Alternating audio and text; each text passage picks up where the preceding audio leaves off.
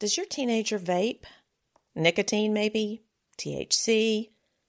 If you said no, how sure are you? Well, today's episode is the first in a series on vaping, and you're going to hear from 21 year old Daniel Ament, who at 16 had a double lung transplant due to the irreparable damage caused by vaping. I want your teenager to listen to this episode too, not necessarily as a scare tactic, but as a bit of a wake up call, and to hear from someone close to their age who wishes he'd never seen a vape and who now speaks to school audiences about his ordeal. Stay with me because Daniel has a great message for them and some incredibly insightful advice for you. This is Speaking of Teens, the podcast that helps parents who are struggling to find peace and connection with their teens.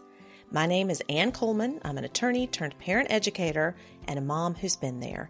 And I'm on a mission to help you build a stronger relationship and decrease the conflict with your kid so you can help them grow into the young adult they're meant to be.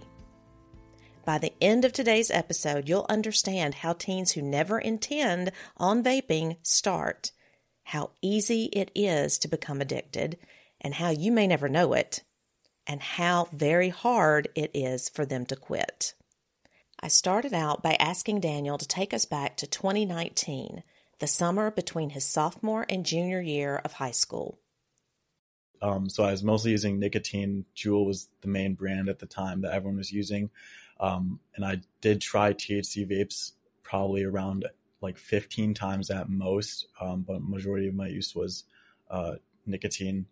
Um, and I was just vaping as a social thing. I only owned my own vape for around two weeks. So I was mostly like for the, I say nine months, but a lot of that just consisted of like maybe three times a week hitting it for like five minutes with my friends in their car as we're driving to lunch or on the weekend if I was at a party or something. Um, and that was ma- the majority of my use for like half of the uh, that time period. And then once school ended and summer started, uh, the frequency went up because I was just in a place where I could more and like everyone around me had one. So I like when I would drive people around, I'd be like, Hey, can I hit your vape? Cause, uh, like instead of having them pay for gas money, like they would have this. So that's kind of like people would just let me hit their vape. Um, and then uh, so I ended up finding one that someone had just dropped in my car, and then that was the Juul, like the body of the Juul. And then I just uh, bought pods for that for around two weeks or three weeks. So I, I, think I'd only bought I bought like 15 pods in total. So that's uh, three packs, which is five um, five pods a pack, uh, or four, four or five. Um, so I just had those for whatever amount of time was, and then I realized, okay, I'm getting addicted now um, because I had the pods with me. So then I just I ended up actually throwing that Juul into the lake because I live right next to a lake. Because I just like I don't want to get addicted to it. I just want to do it with my friends. Because and I literally had the thought, if anything like is dangerous, everyone advertises it's like safer than smoking and it's safe, like nothing will happen. And uh, I was like, oh, it'll just happen to someone else. Like, and I would know. I'm and also I would like I would be able to heal. Like you know, it's not gonna happen to any extent because I'm not. I'm doing it less than every single person I know. So that was my thought process as a 16 year old. Um, and yeah, so I had that for a few weeks, got rid of it. And then at that time, probably just on the weekends again. Um, and then a little bit more during the days if I was doing something that, you know, allowed me to be around people with it, just hit it a few times. But I would, I remember consciously stopping my, myself from hitting it too much when I was around them because if I hit it too much, then the next day when I hit it, I wouldn't feel a buzz from it and I would notice. So I'm getting a tolerance. Let me back off and just so I can always get this feeling that I'm actually using it for. Then in July was like around where I was like, okay, well when I when I threw my Juul body into the lake, that's when I was like, okay, well I'm I'm gonna quit by the time school comes around, so I'm just not continuing this addiction. So I I think like maybe the last time I'd hit one was like a week before I got sick or two weeks before I got sick because I was um like uh I was just hanging out. I remember it was like a weekend. Um, yeah, it was just a weekend hangout before school. And I remember like school was coming. It was like the last weekend or the second to last weekend before uh, school was coming. And then that was probably the last time I had hit one. So I was vaping for around nine months, I think. Um, I mean, that's just kind of the average time frame I settled on when I started telling my story because that's what um, I could remember. Um, but so it was around like my 16th birthday in November, probably when I started vaping, and then I stopped um, in like the next August.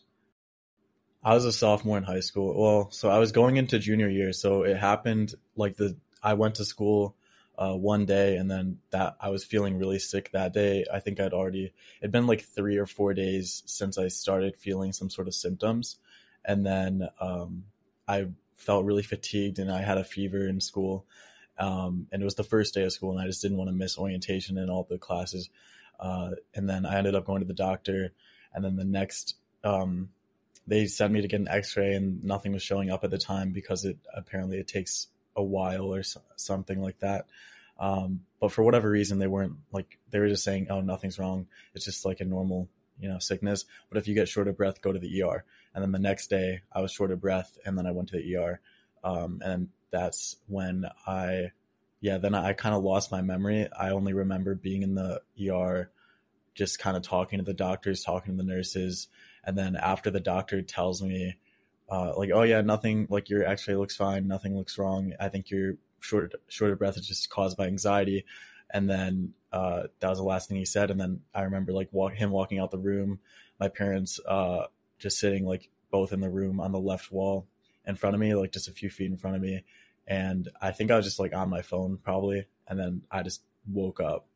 Yeah. And then I just woke up. Daniel woke up 55 days later. What he doesn't remember, but what I'm certain his parents will never forget, is that he nearly died. He was hooked up to a life support device known as an ECMO, which stands for extracorporeal membrane oxygenation, meaning it takes over for the heart and lungs and keeps the body's blood supply pumping and oxygenating. The problem was, it didn't really work. The doctors discovered that his lungs had been so badly damaged that he wouldn't survive without new ones. The doctors scrambled around frantically trying to figure out how they were going to transport him to another facility for the transplant because the ambulances were not equipped with an ECMO and he would have died within minutes, if not continuously hooked up to one.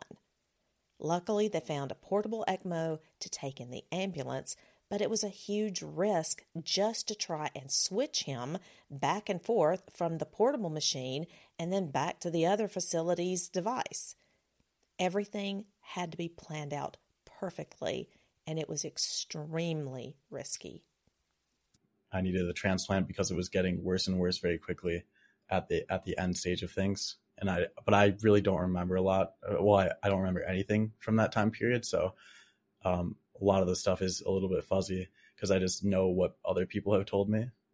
Well, yeah, I, if I didn't get the transplant, that, that's the reason I got the transplant so quickly is because all the things they look at for when evaluating if someone needs a transplant. Well, is there any other option to keep them alive? If you get a transplant, you're doing pretty bad. Um, and the reason I shot up on the list was because I was doing so bad that I would die no matter what, likely within hours, I believe. Uh, hours or like a day or two days um, is what I remember being told. And um, another thing is that when they're evaluating, they look at does this person have a high uh, risk to go back to doing what got them sick, or if it's a genetic disease, uh, obviously they're going to be like higher. But because I didn't have a high risk of going back, usually they don't give transplants to smokers. So I was pretty lucky that you know this was the first thing that happened. If I had known that this was possibly going to end up doing something like that some the damage that it did and I was continually doing it, then they just say, well, you knew that, so you're not going to get a transplant. We need to give these to the um, the genetic disease, like uh, I forget what it's called, but yeah, they get priority. Um, but because I also was very young and had a high outlook and um, like 16 year old athlete, um, I was 155 pounds. I was a swimmer, a varsity swimmer. Um, I was a cross country runner. Um, and then I also sailed competitively because we have a lake and it's connected to the Detroit River. Um, and I did pretty well in that. So, but yeah, because I was very athletic and had a high chance to come out of this doing well and live the longest and have a good quality of life, um, I shot up on the list and I was able to get a transplant luckily. Thanks. Hey there, real quick. I want you to know about something that, if you're anything like me, an anxious ADHD overthinker, you may really need. It's my free guide, Emotional Awareness Strategies. Being emotionally aware is the key to managing your emotions with your kids or anyone else. Inside, I talk to you about the common thinking traps, being able to differentiate between your emotions, and the importance of mindfulness. If you're a yeller, lecturer, crier, or punisher, you need this guide. The link is at the very bottom of the episode description where you're listening. Back to the show. Fully, Daniel's double lung transplant was successful, and his family wrote at the time We are forever grateful to the organ donor and their compassionate family for making the selfless decision to donate the gift of life. In an article for NBC News, Dr. Lisa Allenspach, director of the lung transplant program at Henry Ford Health System, where Daniel had his surgery, she said, We're hopeful that given his youth and progress that happens in the future, that he will be alive and well for a long time. I know people have gotten sick everywhere um, since then. Um, the frequency has definitely gone down. So, I mean, maybe whatever was causing those very drastic illnesses and quick uh, killing illnesses at the beginning are hopefully not out there. Um, but I still see on the statistics, you see thousands of people get um, sick from vaping every year. Oh yeah, and the long term aspects of it, obviously, nicotine addiction. It, that's mostly what I talk about when I do uh, school speeches because, I mean, if you look at obviously, not many people now are getting lung transplants due to vaping because not as many people are getting sick. So people are going to look at that and say, well, it's not going to happen to me. Whatever was out there is gone now. Um, but it is important to think about the aspects of addiction and also the you don't know what it's doing um, to you long term. And it, I literally every I've I had a friend recently um, that's been vaping for at least probably four or five years, and they're like, "How do I quit? I feel like I can't like I'm losing stamina. I feel like I when I'm walking, I get out of breath. When I walk up the stairs, I get out of breath. So they are seeing that happen to themselves and they are so dependent on the nicotine that they're having trouble quitting. So you know, having this experience now and then being able to look back, I mean, it's I think it's so so profound that you can go talk to young people and that they can actually see you in the face and know you're a real person and know this happened to you and that it could happen to them. And the, the reason I think that it still could very easily happen is because of all the the vapes that are coming in that are bootlegged from overseas and yeah, I mean if you see um I've seen videos of the disposable vapes being manufactured in in China most of these brands are coming from China. I, I believe I'm not going to say specific names because I'm not sure on it, but I know a lot of the popular brands right now are just coming in from China. The factories are not in the best conditions in terms of sanitary conditions.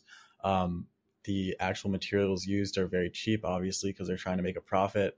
And I mean, there's just a bunch of people out there profiting off of uh, young people becoming lifelong addicted to a substance that their body does not need.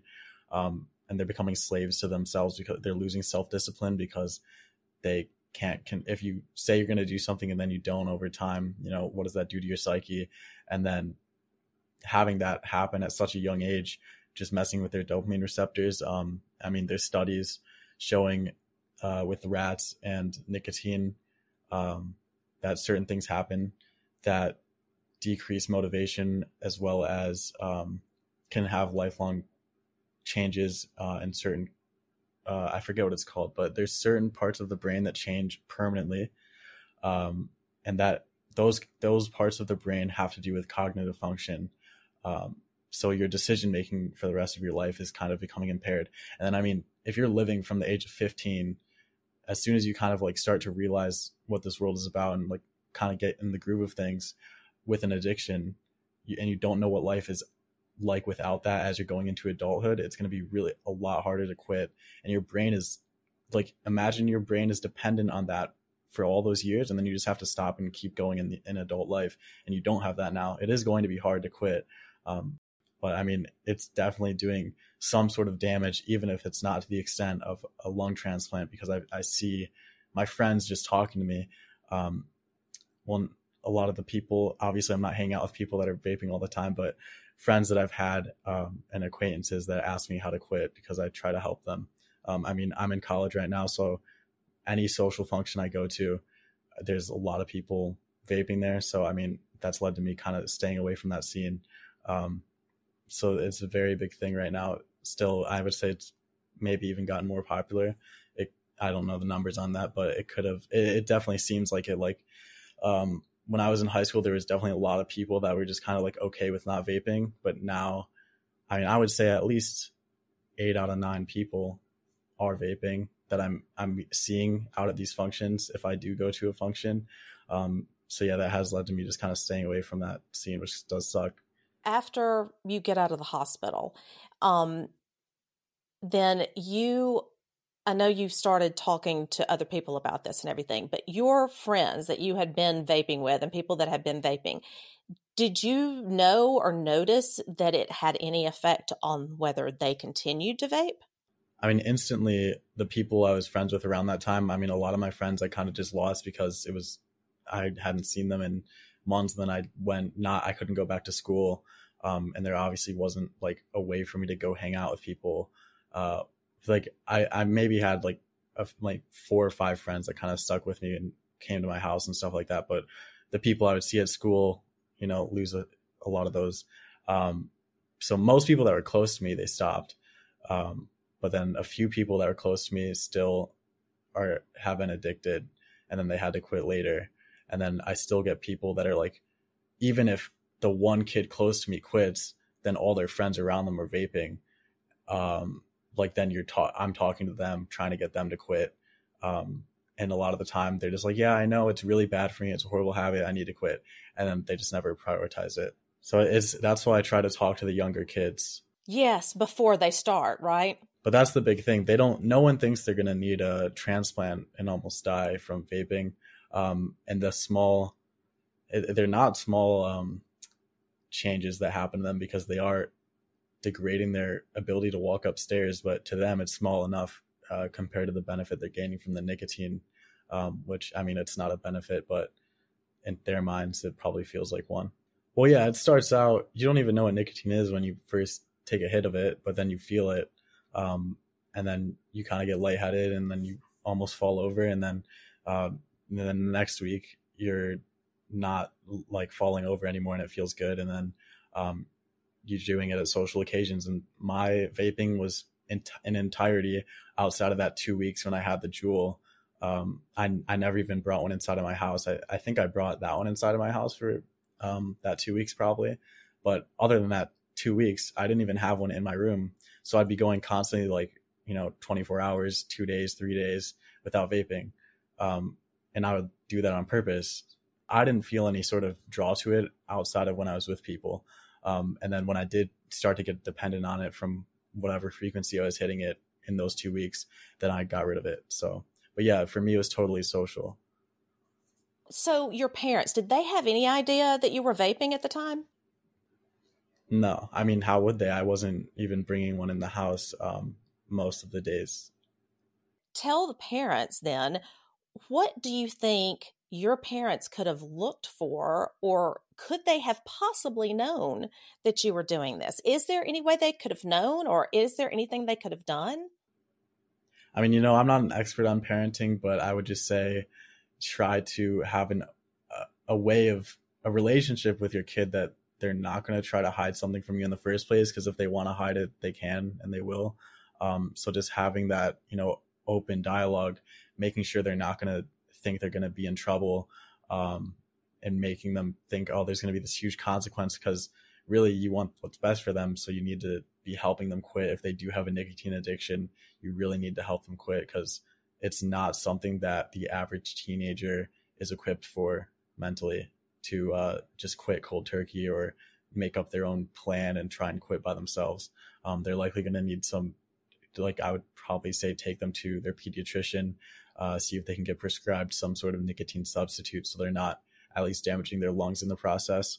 Um, yeah, and that's what I would say. Um, but it's pretty, yeah, I, I think it's really about having a relationship where your kid is not trying to hide things from you.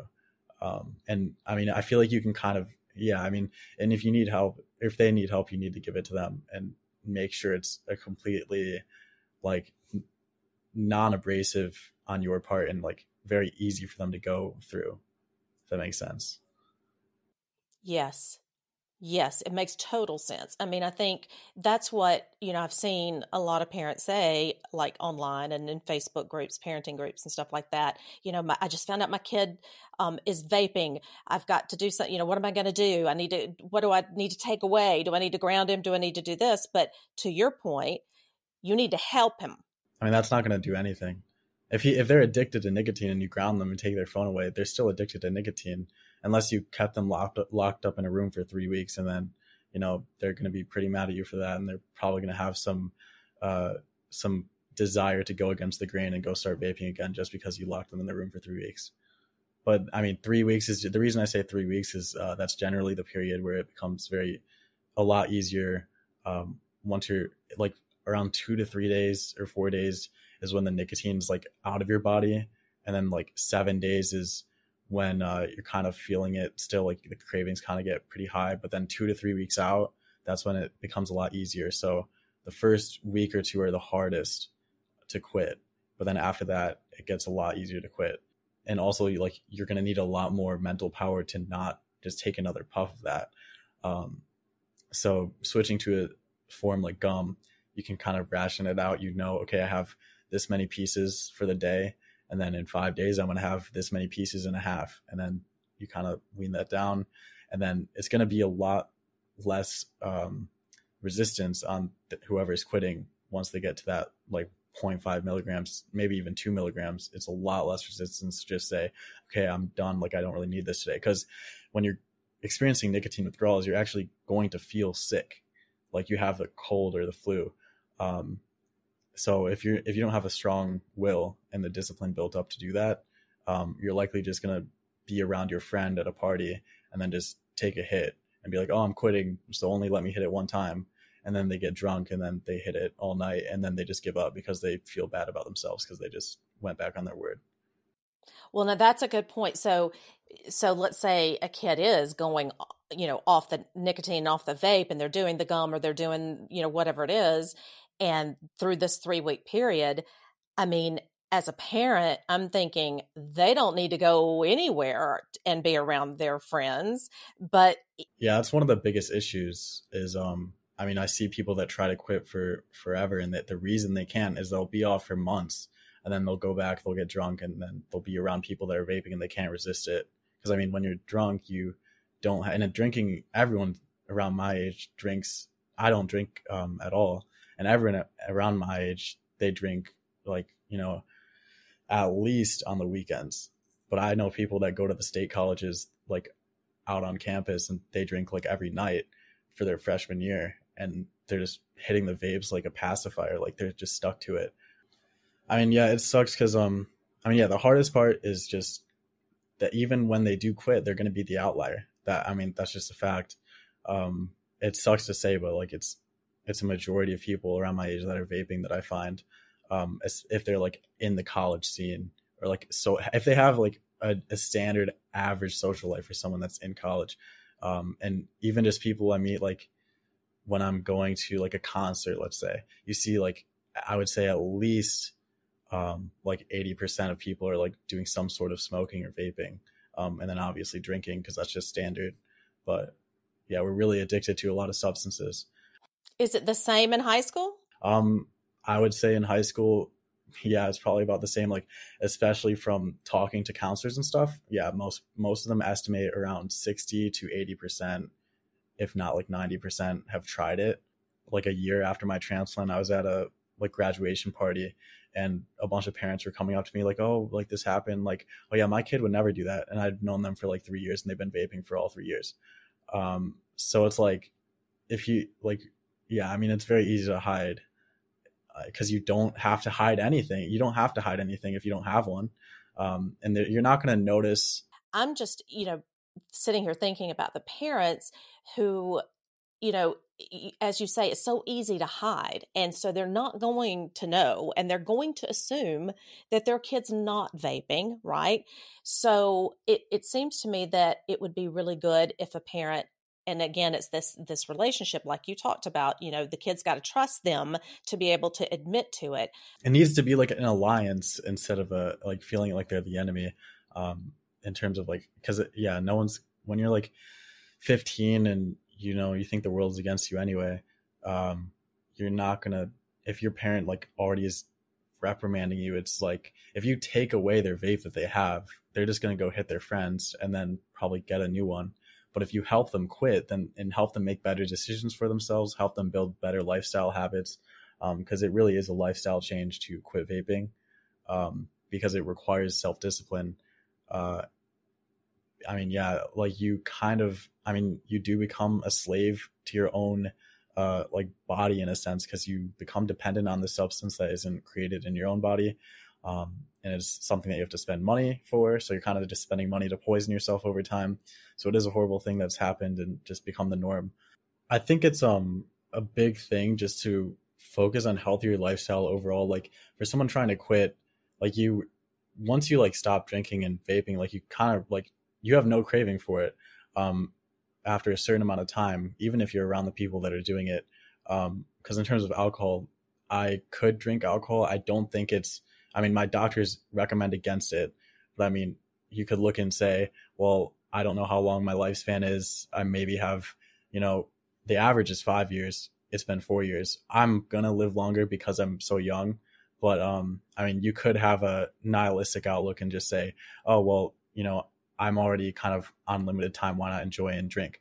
Um, but once you make the decision uh, to stop doing any sort of substance, you don't need that um, artificial uh, chemical increases that are making you feel whatever way.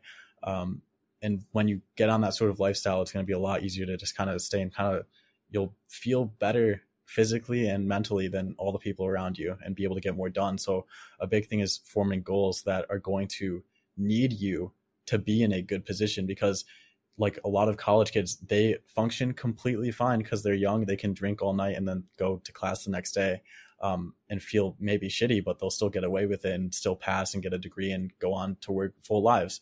So it's like, what's the motivation there to stop drinking? Well, there isn't much unless you have some sort of goal that uh, would be worse that you wouldn't achieve uh, if you stop drinking. So I think it's a lot about like encouraging, striving for better things, and having big goals that warrant uh, in your mind logically like this is not something I want to do because I want to get things done with my life. I want to be productive and have a life that I'm proud of living instead of just uh, increasing dopamine levels with these uh, whatever substances and getting my happiness that way. Maybe instead getting your happiness from things that you're actually achieving and you know being good members of society that are being productive and feeling proud of what you're doing.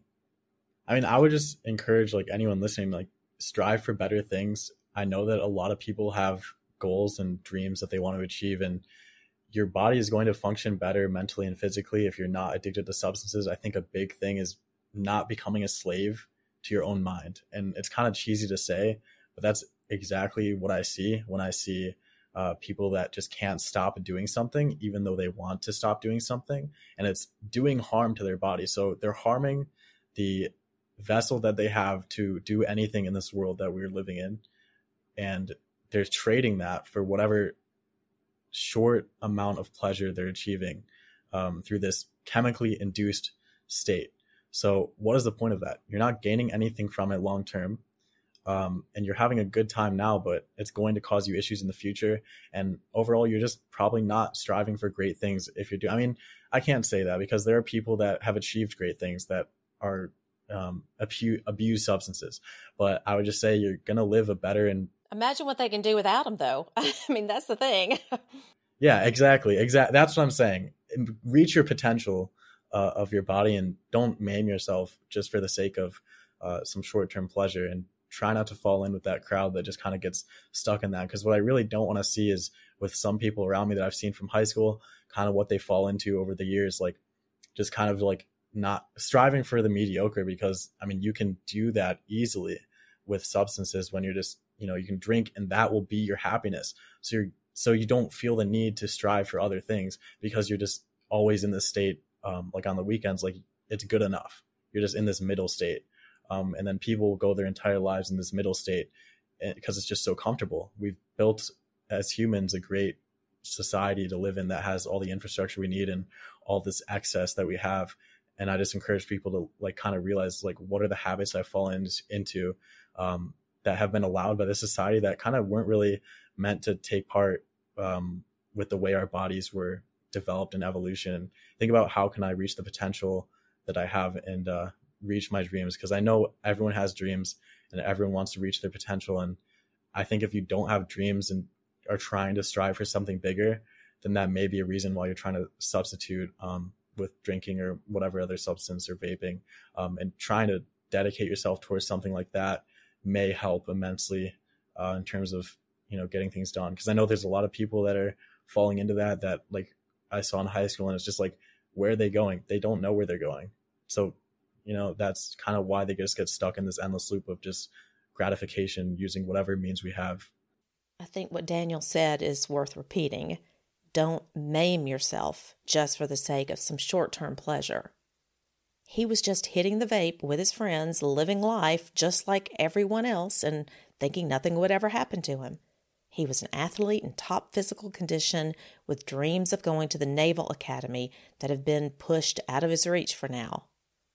Daniel was the first person to receive a double lung transplant due to vaping related lung damage. It's a title he'd gladly abdicate. I'll have a link to Daniel's website in the show notes where you can reach out to him about speaking to your school and donate to his nonprofit, Fight for Wellness.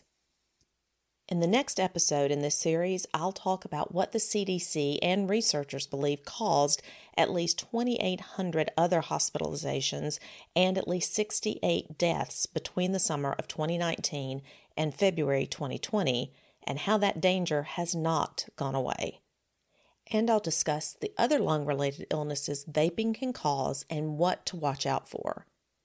And in the third episode in this series, I'll be talking with two representatives from the Truth Initiative about how to help your teens quit and what's going on as far as current and future regulations. So that's it for Speaking of Teens today. I want to thank you for being here and for taking a minute to spread this episode around to your friends and other teens that may need to hear it. And if you'd like to continue this conversation and more, you can find me in the Facebook group. The link is at the very bottom of the show notes. Until next time, remember a little change goes a long way.